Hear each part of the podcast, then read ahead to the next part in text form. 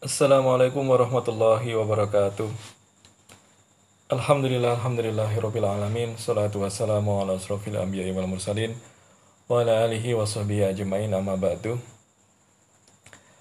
Selamat pagi teman-teman semuanya. Apa kabar? Semoga sehat selalu ya.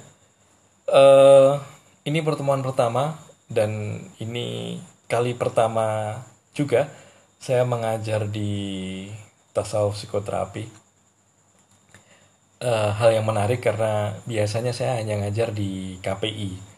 Kalau prodi lain itu selain KPI, BKI. Saya juga pernah di BKI sih, tapi TP, eh, tasawuf dan psikoterapi, saya pikir ini yang pertama dan eh, bagi saya TP keren. TP adalah salah satu prodi di FUD yang punya Kaprodi dan Sekprodi yang masih muda, energik, eh, apa ya keren lah TP itu. Eh, saya berkawan akrab misalnya dengan Pak Ahmad Saifuddin, Sekprodi TP. Eh, teman saya di Al-Balak, teman saya di saya masuknya bareng dengan Pak Ahmad Saifuddin itu 2016 itu. Eh, teman saya juga di rumah karena beliau tetangga saya di perumahan itu. Eh, ya dan ini akan menjadi pengalaman yang menarik. Saya bisa mengajar di tasawuf dan psikoterapi. Oh ya, eh, saya pikir pertemuan pertama tentu kita- saya harus memperkenalkan diri saya. Eh, kenalkan nama saya Abraham Zaki Zulhasmi Emahum. Saya biasa dipanggil Zaki. Saya kelahiran Ponorogo 20 Maret 1990.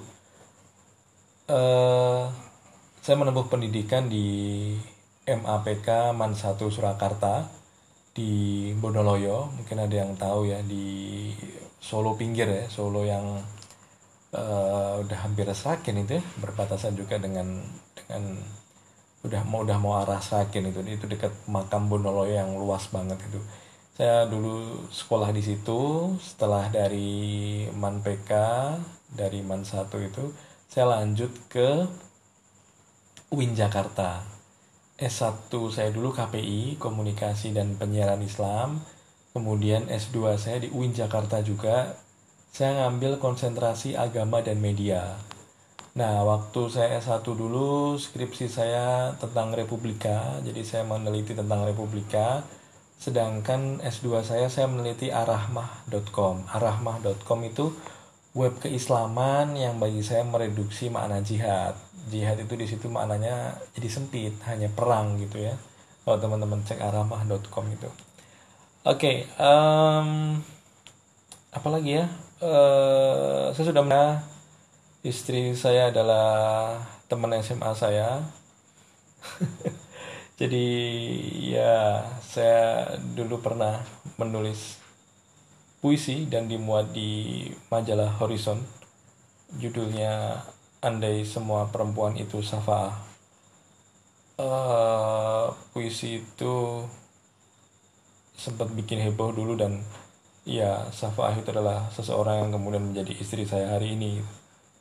Yang ketika SMA saya tulis jadi judul puisi dan dimuat di majalah Horizon. Saya nggak tahu kan baca majalah Horizon nggak, tapi dulu majalah Horizon itu salah satu majalah sastra yang cukup prestisius lah itu. Saya sudah menikah, kemudian dikaruniai satu anak usia 4 tahun. Besok September dia usianya 4 tahun. Eh, namanya Faza. Faza Fauzan Adima. Eh, saya tinggal di Gria Kartika. Saya tinggal di Gria Kartika di barat kampus yang nggak jauh dari kampus. Asli Ponorogo, orang tua saya di Ponorogo, istri saya asli Sragen. Eh, kebetulan dulu sama-sama di Man PK, di Man 1 Surakarta, dan kemudian sama-sama juga kuliah di UIN Jakarta. Gitu. Bedanya istri saya ambil ekonomi Islam, saya ambil KPI gitu. Eh, ketika di Jakarta, saya pernah menjadi redaktur majalah sastra surah. Jadi dulu ada majalah sastra yang umurnya nggak terlalu panjang begitu. Kemudian saya juga pernah kerja di staff sosial media, mengelola sosial medianya Pak Alwi Sihab jadi kalau teman-teman kenal Najwa Sihab kenal Pak Kuroy Sihab nah Pak Alwi Sihab ini adiknya Pak Kuroy Sihab nah saya dulu pernah bekerja dengan Pak Alwi Sihab nggak lama mungkin berapa sekitar 2 tahun itu saya bekerja di sana mengelola sosial medianya Pak Alwi Sihab gitu. Uh, itu ya mungkin sekilas perkenalan dari saya saya memang sedikit banyak meminati kajian dakwah gitu. Uh, di KPI saya ngajar ilmu dakwah, saya ngajar manajemen dakwah, saya ngajar sejarah dakwah gitu. Sebenarnya dulu tuh karena apa ya saya menyebutnya jadi gini dulu waktu pembagian mata kuliah itu karena saya dilihat backgroundnya dari UIN begitu jadi terus ya sudah lah ya dakwah-dakwah Pak Zaki semuanya gitu. Terus teman saya dari UNS kalau ada mata kuliah mata kuliah sifatnya umum diserahkan ke dia gitu. Jadi apa namanya karena karena background begitu. Oke okay, uh, eh, saya memang meminati dakwah dan mengkaji saya pernah mengkaji bagaimana kaitan dakwah dan media sosial dan generasi milenial. Artikel itu bisa dibaca di jurnal Lentera IAIN Samarinda saya menulis di sana itu. Terus kemudian saya juga meneliti uh, bagaimana dakwah komunitas hijrah. Nah itu bagi saya menarik juga komunitas hijrah kan lagi menjamur ya. Di mana-mana banyak komunitas hijrah. Gitu. Nah saya meneliti, saya meneliti itu. Gitu. Oke, okay, um, mungkin itu perkenalan uh, singkat uh, dari saya gitu jadi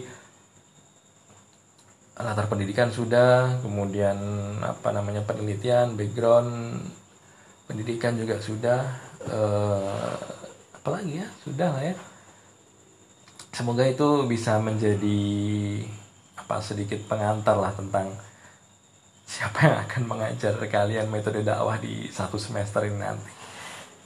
Dan ya ini semester 7 saya tahu semester 7 mungkin beberapa sudah ada yang skripsi ya sudah ada yang mulai menulis uh, outline bahkan mungkin ada yang sudah yang semprot barangkali ya. Uh, prinsipnya saya tidak akan mempersulit kalian selama kalian juga mengikuti alur. Uh, ini kondisinya memang tidak ideal saya selalu bilang begitu karena ya pandemi mengubah segalanya. Yang harusnya kita bisa belajar di kelas tapi tidak bisa belajar. Uh, cuma kita harus tetap beradaptasi kita harus bisa menyesuaikan diri dan ya ini adalah cara kita beradaptasi dan menyesuaikan diri. Belajar daring 100% uh, eh, online gitu. Oke. Okay. mata kuliah yang akan kita uh, pelajari selama satu semester ini adalah metode dakwah saya tidak tahu asing apa mahasiswa tasawuf dan psikoterapi eh, terhadap mata kuliah ini. Saya pikir harusnya tidak terlalu susah gitu karena dakwah itu sebenarnya sangat dekat dengan kita. Dakwah itu sangat eh, apa? Sangat ya dekat sekali dan dan bisa mudah kita jumpai gitu mulai dari masjid, televisi, media sosial, YouTube itu kita bisa menemukan banyak sekali dakwah. Nah, di mata kuliah ini kita akan bahas metode dakwah. Kenapa metode dakwah itu penting dipelajari? Karena rumusnya sederhana. Atorikoh ahamu minal maddah. Cara, metode itu lebih penting daripada konten, daripada isi kalau metodenya caranya tidak oke okay, gitu ya tidak keren gitu ya isinya nggak nyampe gitu. Misalnya saya kasih contoh. Kita mau menyampaikan kebaikan mengajak orang lain untuk tidak maksiat misalnya. Tapi cara kita sambil ngangkat pentungan Wong lagi mendem, wong lagi mabuk kita pentungi, kita pukuli, kita minta untuk segera tobat. Ya nggak bisa. Cara itu penting. Kalau sudah begitu kan isi konten itu kan nggak nggak nyampe nggak nggak nggak sampai kepada orang yang kita dakwai nah ada cara-cara tertentu yang bisa kita pelajari di mata kuliah ini agar dakwah kita efektif tasawuf dan psikoterapi modalnya sudah ada. Kalian belajar tasawuf dan tasawuf itu kan soal cinta kasih ya. Mengajarkan Islam dengan cinta kasih dengan perdamaian itu dan dan ya esensi dakwah yang baik itu ya begitu. Satu semester tuh kira-kira nanti kita akan hanya membahas An-Nahl 125 dan kalau boleh saya minta ada satu ayat yang harus dihafal adalah An-Nahl 125 beserta artinya dan pemaknaannya itu kunci itu inti dari mata kuliah metode dakwah.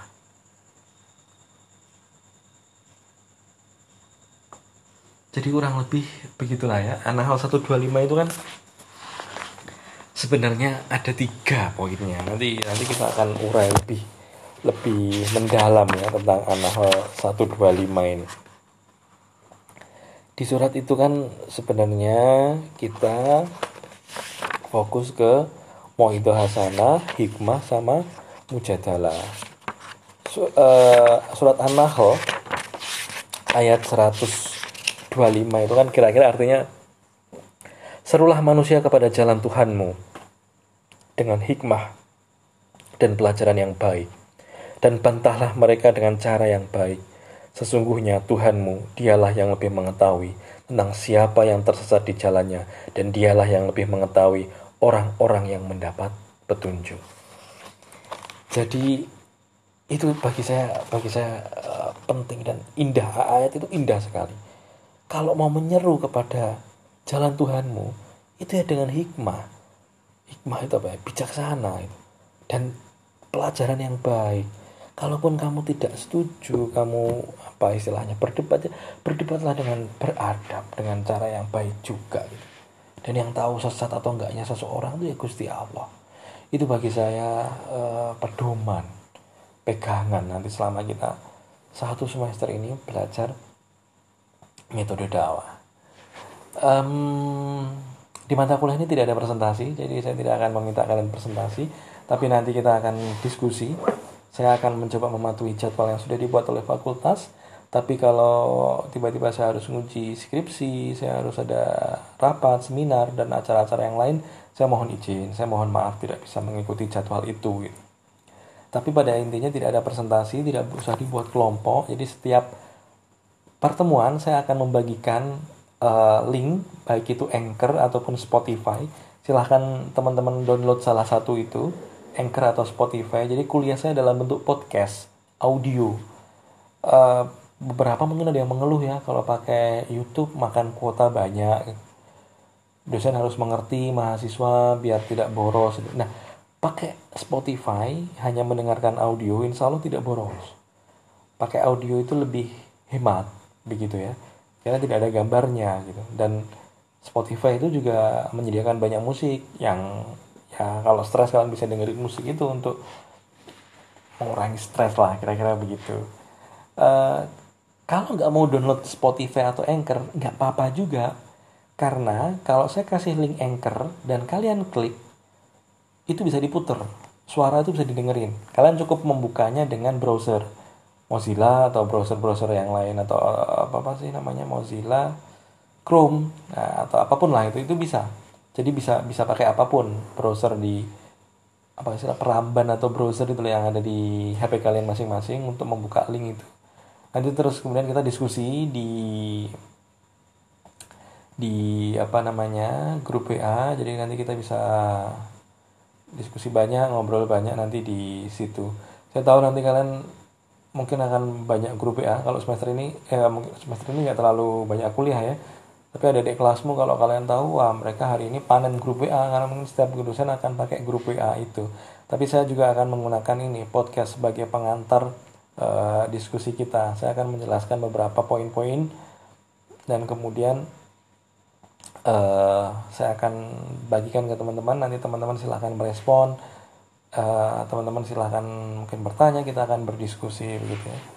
Kemudian UTS dan UASnya uh, saya akan memberikan beberapa pertanyaan dan teman-teman uh, menjawabnya di Google Form. Jadi saya akan membuat beberapa pertanyaan di Google Form.